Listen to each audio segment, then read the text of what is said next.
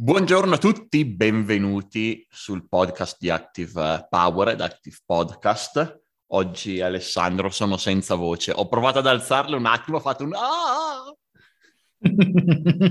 buongiorno Stefano, buongiorno a tutti, però penso che Giovanni o chi è che oggi modificherà l'audio ti pomperà un pochettino i decibel.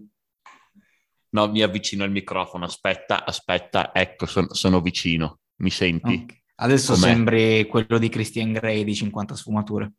Uh, all- allora sì, allora mi avvicino. Va bene, allora... Come hai passato un bel weekend? Eh? Sì, ho passato un buon weekend, tu? Sì, non c'è male, a parte il fatto che qui siamo tornati a dicembre, dato che diluvia da sabato, ah. senza sosta. Qui invece è, è cominciata l'estate. Ah, ah, qui era cominciata prima, poi eh, si è ritornati indietro, 10 gradi di nuovo in meno, eravamo 25-30 gradi, ora siamo penso 18-16 oggi, fammi guardare, sì, siamo a 15 addirittura, eh, con diluvio da sabato. Greta mm. Thunberg, aveva ragione. Ok, mi fido. Ma buono, andiamo a noi. Ho anche tagliato, eh... un, sono andato un po' a tagliare il campo giù ieri io il prato eh. l'ho rifatto giovedì, proprio prima perché sapevo che ci, ci, ci sarebbe stato tutto sto bordello, e devo dirti che quest'anno il prato è venuto un bijou, tutto verde, sì. folto, perfetto. Quest'anno il prato è cento volte meglio dell'anno scorso. Ah, non avevi quel problema con i vermi, cos'è sì, che esatto, esatto, è stato un disastro l'anno scorso perché è stato il primo anno eh, col prato, non ero preparato agli insetti, non avevo fatto una mazza di niente, avevo seminato e via così, via la natura, solo che poi la natura mi è andata contro, c'è stato un attacco di larve sotto, attacco di sopra, è stato un casino l'anno scorso, è arrivato a fine agosto dove il prato praticamente non esisteva più, quest'anno non mi sono fatto fregare, ci ho fatto tutti i trattamenti possibili e immaginabili, eh, oltre al classico sem- sem- riseminazione acqua, ci ho fatto tutti i trattamenti possibili e immaginabili, adesso è verde, pulito, zero insetti, eccetera, eccetera. Ah, perché tu semini anche? Io, io neanche semino il campo, quello che cresce, cresce. No, io ho il prato, pratino, pratino inglese. Ah no, invece non, no, è un campo proprio. Al massimo vado a tagliare che eh, ogni anno, visto che qui c'è l'invasione da qualche anno a questa parte del cardo, l'unica cosa che faccio quando cresce il cardo sul, sul mio terreno vado e lo ammazzo subito, prima che tutto il campo diventi cardo, come alcuni campi qua in zona che, che non li tengono, metà campo è cardo e metà tutto il resto. E io non eh, lo voglio. Ma ci si deve star sopra, ci si deve star sopra, eh, se no è un casino. E a proposito di ci si deve star sopra, oggi parliamo di un qualcosa di simile eh, per quanto riguarda il podcast, perché tra- parliamo di tracciamento di eventi all'interno dell'email marketing automation e di quelle che io chiamo, perché almeno da quello che ho capito in pochi le chiamiamo così, le DOR. Cioè io non porte. le chiamo così, nemmeno Infatti, io le chiamo così, cioè sono esatto. dovuto andare a vedere nel documento cosa intendevi dire. Ok, facciamo un breve, una breve intro e poi mi inizi a dire la tua. Eh, l'idea di oggi era parlare di tutto quello che mh, si può fare nel mondo dell'email marketing automation, lato tracciamento e quello che triggera, cioè mi spiego meglio. Eh, all'interno dell'email marketing automation ci sono cose che succedono, quindi c'è l'utente che ti apre l'email, che ti clicca un particolare link, piuttosto che ti fa ovviamente un acquisto sul sito o visita delle pagine sul sito o abbandona un carrello, tutti questi eventi devono essere tracciati con quale obiettivo? Non semplicemente a livello statistico, ma per creare dei trigger che per far accadere delle cose. Queste cose io le chiamo door, sono delle porte di opportunità che si aprono. Quando qualcuno fa qualcosa, quella è quasi sempre una porta di opportunità per infilarci dentro una sequenza automatizzata in maniera segmentata e profilata. Ora, magari facendo degli esempi lo vedremo, lo vedremo un po' meglio. Penso che su questo argomento ti trovi abbastanza confident, no? Sì, io lo faccio da sempre, da ben prima che qualcuno in Italia ci dasse un nome praticamente. Esatto.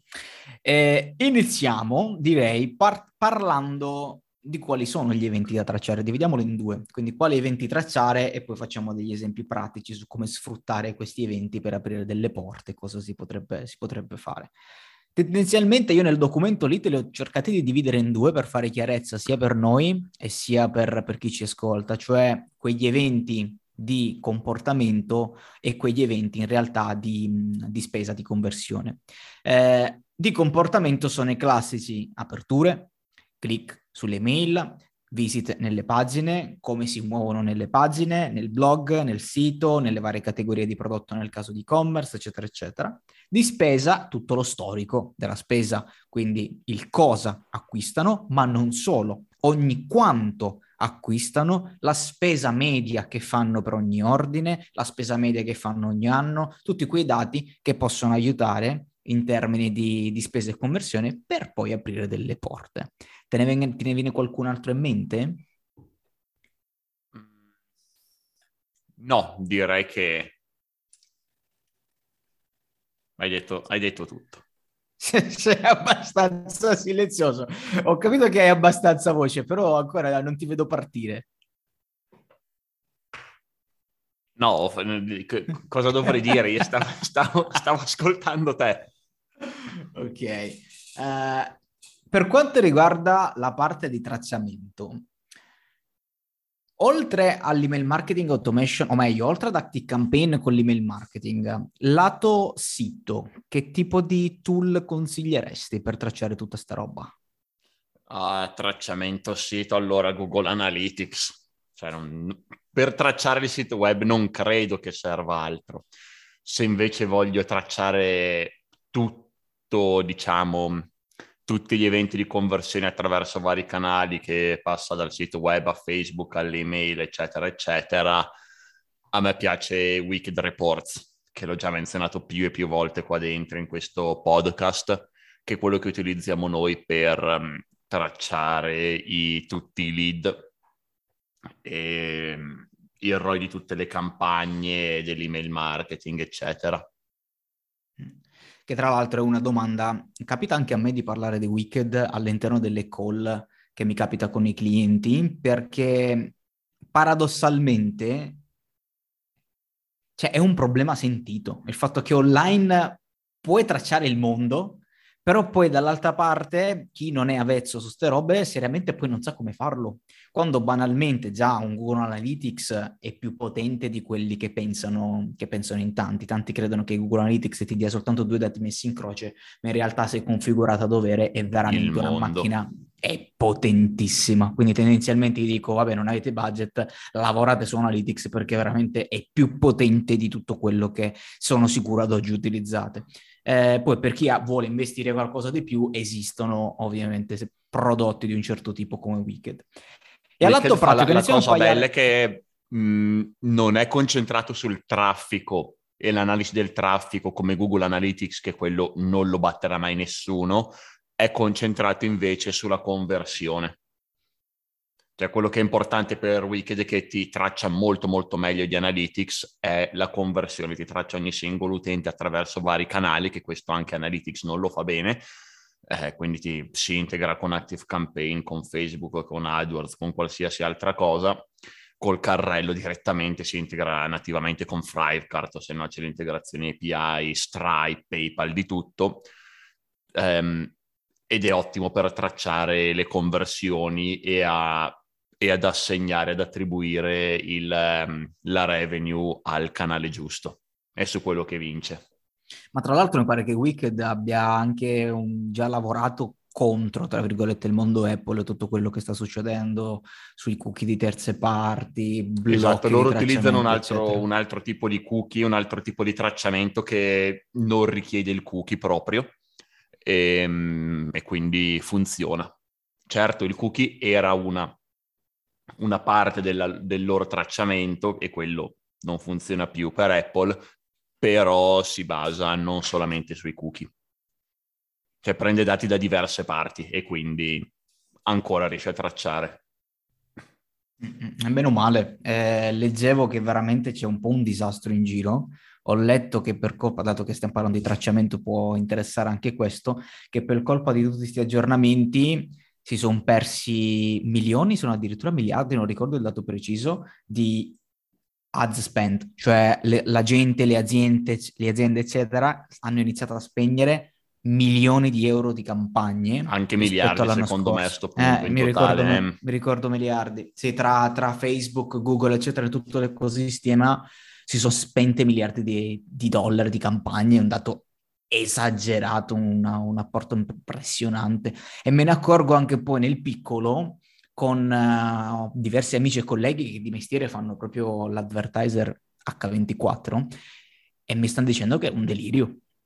È veramente un delirio per chi ha poco budget e non si riesce più a, uh, con, di sicuro non si riesce più con facilità come succedeva prima, ad andare a intercettare quel target specifico e quindi iniziare ad avere come si poteva fare, no? quel budget un po' sartoriale, del tipo io vado, anche se c'è un poco budget, riesco comunque a tirare qualcosa e portare a, a casa un risultato. Oggi è un disastro, oggi se non hai tanto budget a livello ads, mi dicevano, e non c'è verso. Cioè, oggi serve tanto budget perché si inizia a sparare molto più a caso e vedi che cosa torna. cioè, pazzesco. E fai branding cosa. in sostanza. Esatto, si, si ritornati un po' tra virgolette indietro, anche se sono convinto che quella roba non è mai morta. Cambiava semplicemente un po' uno di che tipo di budget avesse. Però oggi, oggi è un po' così. Ma all'atto pratico, tutti sto tracciamento, tutti sti eventi e quant'altro, come nell'email marketing automation possiamo utilizzarli? Vuoi farmi qualche esempio? Solo qualche esempio. Mm-hmm. Allora, anzitutto inizierei dicendo che è molto molto importante il tracciamento perché il tracciamento mi aiuta a personalizzare il messaggio che posso mandare alle persone, a personalizzare il momento al quale posso mandare un messaggio alle persone, questo è di vitale importanza.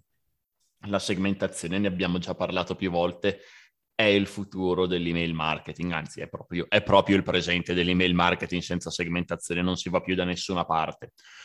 E facciamo un esempio, se, se traccio l'attività sul sito web, posso tracciare le persone che stanno sulla pagina, sulla landing page di un prodotto per più di X tempo e se non comprano mandargli dopo un'ora un coupon o fargli un 2 per 1, un 3 per 2, quello che è Già io lo Questo faresti dopo uno. un'ora?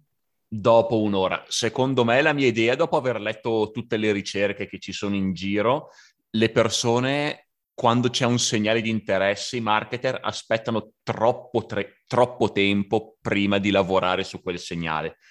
Eh, mm-hmm. Le email di retargeting vanno mandate dopo un'ora, due ore, tre ore, non il, gio- non il giorno dopo quando una persona vi- visita, vanno invi- inviate immediatamente. Le mail di carrello abbandonato, anche quelle, la prima va inviata dopo massimo sei ore, dopo tre, sei ore va inviata la prima mail di carrello abbandonato, non il giorno dopo, e la seconda non dopo tre giorni, dopo un giorno. Ah, Quindi, come secondo dire, me... battere, battere, il ferro mentre è caldo, no? Vale la stessa regola anche nel, nel esatto. marketing. Da tutte le ricerche che ho letto, sono tutte concordi nel dire che i marketer, as- cioè la conclusione che i marketer aspettano troppo prima di agire in base a quello che dicono questi segnali. Quindi la sostanza è il prima possibile e creare una sequenza di tre email. Pri- la prima email il giorno stesso, e altre due nei due giorni seguenti. E questo è per quanto riguarda un po' l'esempio del non acquisto, quando andiamo a percepire qualcosa che eh, qualcuno che stava per acquistare e non acquista. Io invece ti dico un altro esempio che va ancora prima eh, del, dell'intenzione dell'acquisto, cioè quando qualcuno non ci ha manco messo l'intenzione, tracciando quello che fa. Mi spiego meglio. Se noi all'interno dell'email marketing avremo le nostre newsletter, avremo le nostre sequenze di nurturing, la nostra sequenza di benvenuto sui nuovi clienti, eccetera, eccetera, cercando sempre di eh, intercettare continuamente l'interesse di una persona, mettiamo caso che no, parliamo di inglese dinamico, mettiamo caso che noi abbiamo più prodotti e quindi abbiamo il prodotto sulla pronuncia dell'inglese, superare il PET e quant'altro. Se c'è una sequenza di nurturing o anche semplicemente una newsletter, vediamo che nello storico questa persona mi ha dimostrato più interesse verso articoli sulla pronuncia, eh, verso articoli oppure piuttosto ha una, propende- una, propensione verso gli articoli sul superare il PET, sugli eserciziari e quant'altro, banalmente quella per me è una DOR, è una porta che si apre, un'opportunità che si apre verso qualcuno che ha uno specifico interesse che ancora non è neanche arrivato nella landing page, nel prodotto possibilmente neanche lo sa che su inglese dinamico c'è il prodotto sul pet, quello si apre una porta. E questa porta poi la si può aprire in questi casi o in maniera scontata, cioè abbiamo intercettato questo interesse, c'è qualcuno che sta, sta, leggendo roba sul PET, noi abbiamo un prodotto che ti prepara al PET, eh, per chi non lo sapesse comunque nell'esame di certificazione d'inglese, eh, noi abbiamo un corso per quello e senza dire niente direttamente iniziamo a far partire una sequenza che parli di questo prodotto, eccetera. Questa è aprire una porta in maniera scontata e diretta. Oppure si può proprio inviare un'email del tipo guarda, lì il trigger farà partire un'email in cui si dice guarda ho notato che ehm, ultimamente stai leggendo, ti sta interessando, magari ti può interessare il pet e quant'altro. Se non lo sapessi, noi abbiamo un prodotto sul, um, sul superare il pet, se ti interessa clicca qua e te ne approfondirò, ne parleremo di più, ti manderò roba di approfondimento e quant'altro. E solo chi clicca parte il funnel. Quindi ci diamo un altro, un altro tracciamento lì e in chi vedrà il funnel sarà solo e veramente unicamente ipersegmentato, profilato e di alto interesse. Quel funnel in teoria dovrebbe convertire tanto rispetto, rispetto a un funnel generico. Questo è un esempio di come noi dovremmo in generale essere sempre vispi e attenti su quello che succede nel nostro sito, nelle nostre email e quant'altro e prevedere tutte queste porte da poter aprire eh, per poter proporre ancora prima che la persona arrivi nella landing page, spesso non ti conoscono manco il prodotto, poter proporre nuovi prodotti, prodotti collegati, eccetera, eccetera. Uh, sì, e questo si può fare in maniera sia manuale che automatica. Manuale tramite una campagna di una campagna mail normale, magari di contenuti in cui traccio il click a un link magari su un articolo che parla del, teniamo il tuo esempio, eh, del PET o in maniera automatica e quindi sfruttare le potenzialità di Active Campaign tramite la nostra sequenza principale nel metodo Active Power ed è presente la sequenza principale in maniera molto, um, come si dice, semplificata rispetto a quello che è in realtà, ossia quando una persona entra nel nostro funnel dopo avergli prodotto i, eh, avergli proposto il nostro primo prodotto di front-end, entra in una sequenza principale che fra le altre cose, oltre che presentare, eh, presentare l'azienda, parlare meglio di certe cose, creare branding, eccetera, può anche segmentare in maniera automatica. Clicca qui se sei interessato al pet oppure ti può interessare magari questa, eh, le certificazioni della lingua inglese clicca questo articolo per sapere quali sono e come puoi utilizzarle, a che livello è ogni certificazione, bla bla bla e segmentare in maniera automatica e quando una persona fa click lì posso sempre far partire un'altra sequenza automatica di vendita di un prodotto um, specifico in base all'interesse delle persone e quindi faccio partire un, un funnel di vendita segmentato in maniera completamente automatica. E, um, e questa in sostanza la soap opera sequence che ogni tanto si sente in giro che è un concetto di Andre Chaperon si chiama il tipo sì. che adesso vive in Spagna fra l'altro è compaesano ah, sì? mio. Sì, sì, già da diversi anni se non sbaglio vive in Spagna, vive a Malaga, lui, non mi ricordo, credo sia Malaga, ma non sono sicuro, giù, da qualche parte in Spagna. Ehm, che appunto mm, funziona perché aiuta a segmentare e a vendere in maniera automatica, sempre tramite la segmentazione. Un altro invece mh, approccio, un altro approccio per quanto riguarda il tracciamento di determinati dati che poi si aprono porte di opportunità, eh, sono, chiamiamoli così, laterali, trasversali, quindi non proprio dirette, perché abbiamo parlato... Una porta messa su male, storta. Eh, diciamo, diciamo che però è messa storta. Chi è che però... l'ha messa su che va degli tiro due sberle? Eh, non si chiude mura- bene, c'è la fessura canario. sotto. Eh, probabile, probabile. da quel che mi hai detto, qualche muratore di lì sicuro. Eh, Detto questo, non mi fa perdere il filo, stavo parlando del non acquisto, perché l'acquisto l'abbiamo già detto, quindi qualcuno che ti acquista qualcosa ti può acquistare qualcos'altro, non dell'intenzione, quindi quando qualcuno sta cercando informazioni sul pet, eccetera, quindi quella si apre una porta per proporre il prodotto che non conosceva, non dell'abbandono, come hai detto te, che è qualcuno che ti abbandona la pagina senza acquistare, abbandono carrello e quant'altro, ma di ris- mancato rispetto della media. Cioè, mi spiego meglio dove voglio arrivare facendo l'esempio.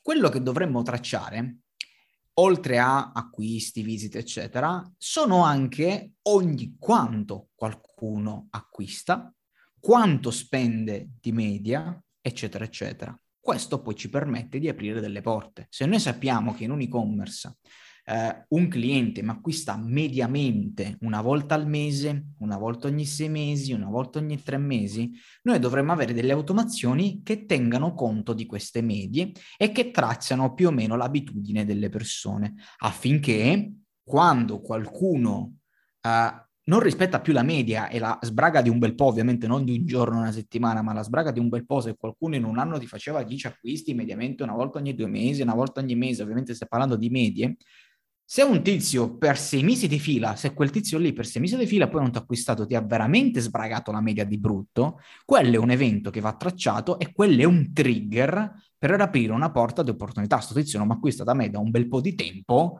eh, devo riaprire qualcosa con lui, devo spingerlo affinché i soldi che non mi ha dato negli ultimi sei mesi faccio in modo che mi li dia adesso.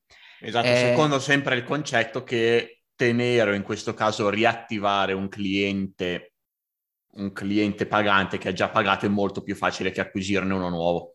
Quindi è molto esatto. meglio concentrarsi su questo tipo di sequenza, che andrà a molte meno persone, ma sarà molto più efficiente. Esatto, infatti è fondamentale tracciare tutto quello che è di spesa, non soltanto cosa acquistano, ma ogni quanto lo fanno, quanto spendono in media e poi far partire delle automazioni di questo tipo. Io ho visto veramente pochissimi, pochissimi e-commerce barra siti che fanno conto di questa cosa, cioè che facciano partire delle automazioni in base alle medie di acquisto e di conseguenza quando qualcuno non rispetta più quella media, si sta allontanando, quello in realtà è il momento in cui da andarla a beccare, da andarla a spingere quella vendita, eccetera. Idem secondo me sulla spesa media, cioè se abbiamo un cliente che mediamente spende X, in un mese, in sei mesi, in un anno e in un altro anno mi sta spendendo considerevolmente, considerevolmente di meno, quella è una porta d'opportunità perché vuol dire sto tizio ha un potere di spesa alto, me l'ha già dimostrato, ci ha già comprato un bel po', eh, perché non spremere un altro pochettino, volendo. Queste sono tutte opportunità, come ti dicevo, un po' più trasversali, non sono dirette, non sono spesso facili da tracciare, dipende un po' come vendete, cosa vendete, eccetera, però tendenzialmente su Active Campaign si può fare, basta organizzare le cose come si deve, ma i risultati sono veramente, veramente impressionanti perché mh, mm, sono già clienti, come diceva Stefano, e B, sono persone che ti hanno già dimostrato che possono farti quegli acquisti. Basta semplicemente guidarli nel modo giusto per farglielo fare in maniera più o meno costante. Mm, sì, quindi eh, è bello che parli anche di queste cose più trasversali perché fa capire quanto sia, um, quanto ci sia veramente da fare a livello di segmentazione, a livello di door, eh, se sia un minimo di fantasia, di creatività, si possono trovare decine di modi di implementare questo concetto nel proprio automation marketing. Non ci mm. sono mm. giusto quelle quattro regole. Assolutamente sì. Tra l'altro, un altro punto che ci ho messo, che forse dovrebbe essere anche l'ultima delle idee che ti avevo messo lì, magari qualche altra ti verrà a te nel mentre che parlo, eh, sui sondaggi. I sondaggi sono cose che a prescindere consigliamo sempre di, di fare all'interno della propria, della propria, lista. Uno l'abbiamo fatto anche noi proprio recentemente, perché stiamo sviluppando tutta una serie di plugin ehm, per aumentare le funzionalità di Active Campaign e di integrazione nel mondo dell'email marketing automation. Abbiamo chiesto alla nostra lista, oltre alle nostre chiamate di brainstorming, eccetera, eccetera, i nostri, eh, chi ci segue, i nostri clienti potenziali tali, eh, sono i primi a cui dovremmo chiedere queste cose. L'abbiamo fatto noi noi e consigliamo anche ai clienti di fare la stessa cosa, quindi di fare sondaggi.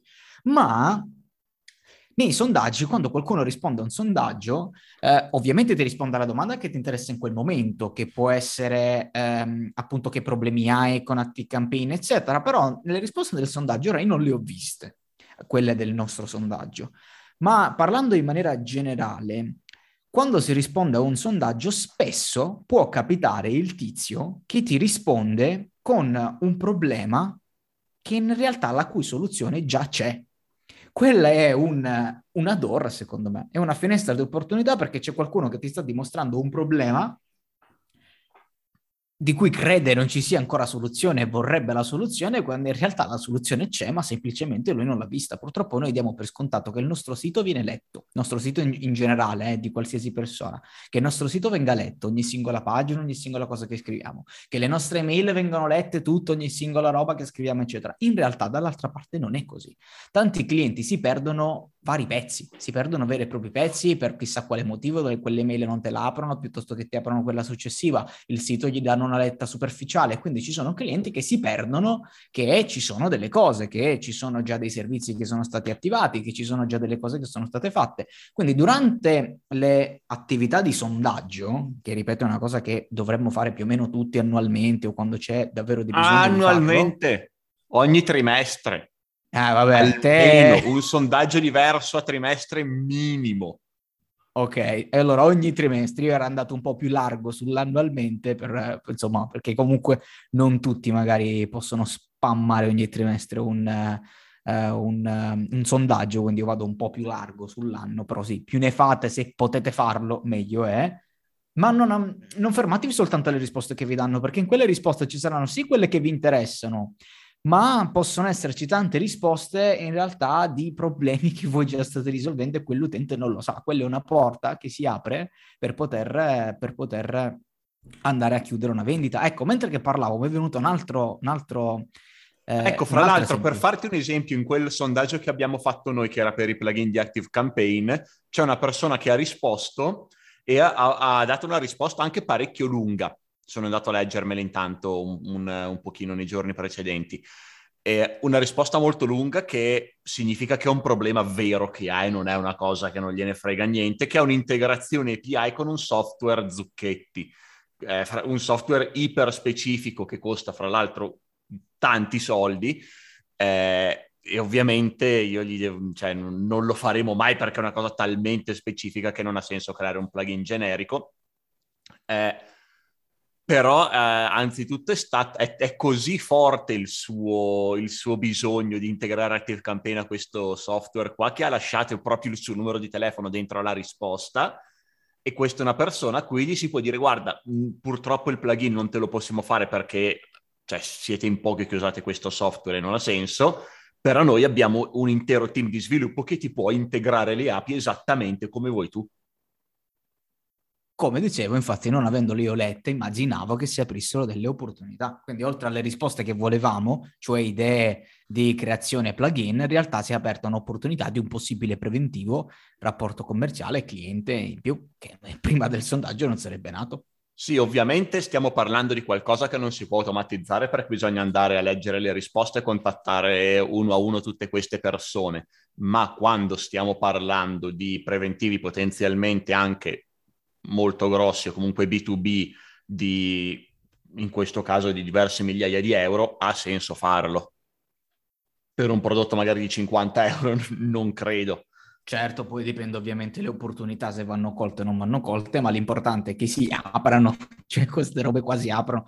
Mentre parlavo mi è venuto in mente un altro esempio, sempre nostro di inglese dinamico, non è proprio un vero e proprio sondaggio, ma una richiesta di feedback. Quando si arriva alla fine del funnel e le persone non acquistano, noi abbiamo la classica email mi odi, no? Quell'email ah, dove c'è... L'email mi odi da ecco. sé, la storica. Esatto, c'è praticamente mh, oggetto mi odi inviato alle persone che non hanno acquistato durante il periodo promozionale e ehm, in cui chiediamo banalmente ma ti stiamo particolarmente antipatici, cioè perché non hai, perché non hai acquistato, mi vuoi dire il perché, cosa è successo? Quella apre porte di, eh, apre delle door, delle opportunità, perché spesso no, le persone sì ti danno il feedback, che è quello che noi in realtà vogliamo in quel caso, ti danno il feedback, ma come vi dicevo, cercare di sempre avere gli occhi vispi per cogliere le dore e le porte che si aprono, perché tante persone in realtà ti scrivono dicendo no, guarda, io volevo acquistarlo, ma ho avuto problemi con la carta, oppure PayPal non ha funzionato, oppure questo, oppure l'altro, il supporto tecnico si attiva e si recupera la vendita.